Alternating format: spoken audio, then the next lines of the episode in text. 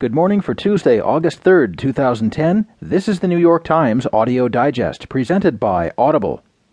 Here's what's on the front page this morning. The president reaffirms a pullout from Iraq. 99 weeks later, jobless have only desperation, and two Guyanese are guilty in a plot to attack Kennedy Airport. In this morning's financial headlines, audit finds problems in Catalan spending.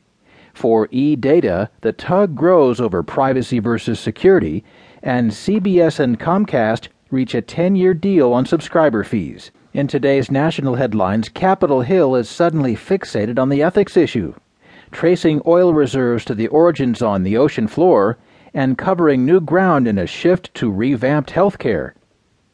There will be more business stories along with more national and world news, a roundup from the sports page, and New York Times columnist David Brooks. Now, from the editors of the New York Times, here are the stories on today's front page. The top story is written by Peter Baker from Atlanta. It's titled Obama Reaffirms Pullout from Iraq.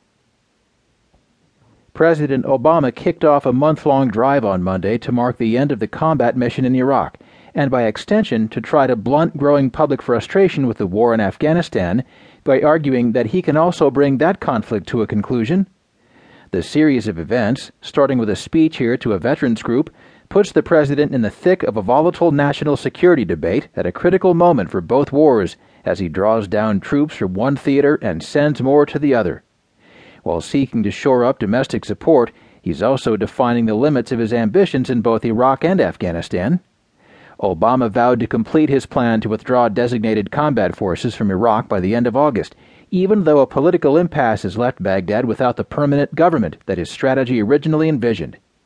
At the same time, he vowed to destroy Al Qaeda in Afghanistan while sticking to clear and achievable goals, rather than aspiring to build a fully functioning democracy. The president's renewed public focus on the wars comes after many months in which his domestic agenda was at the center of the national conversation. But the White House calculated that the drawdown in Iraq and the change in mission there provided an opportunity to take credit for fulfilling one of Obama's central campaign promises. As a candidate for president, I pledge to bring the war in Iraq to a responsible end, Obama told a convention of the disabled American veterans. Shortly after taking office, I announced our new strategy for Iraq and for a transition to full Iraqi responsibility, and I made clear that by August 31st of 2010, America's combat mission in Iraq would end and that's exactly what we're doing, as promised and on schedule. The drawdown will bring the American force in Iraq to 50,000 troops by August 31st, down from 144,000 when Obama took office. The remaining brigades will officially focus on supporting and training Iraqi security forces, protecting U.S. personnel and facilities, and mounting counterterrorism operations the 50,000 transitional troops are due to leave by the end of 2011 in accordance with an agreement negotiated by President George W. Bush before leaving office and later reaffirmed by Obama.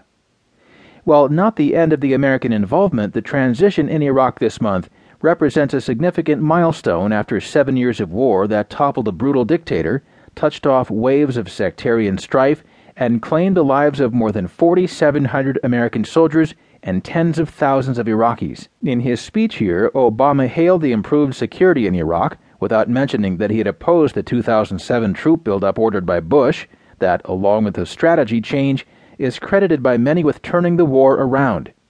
Obama has now assigned the architect of that plan, General David Petraeus, to do the same in Afghanistan.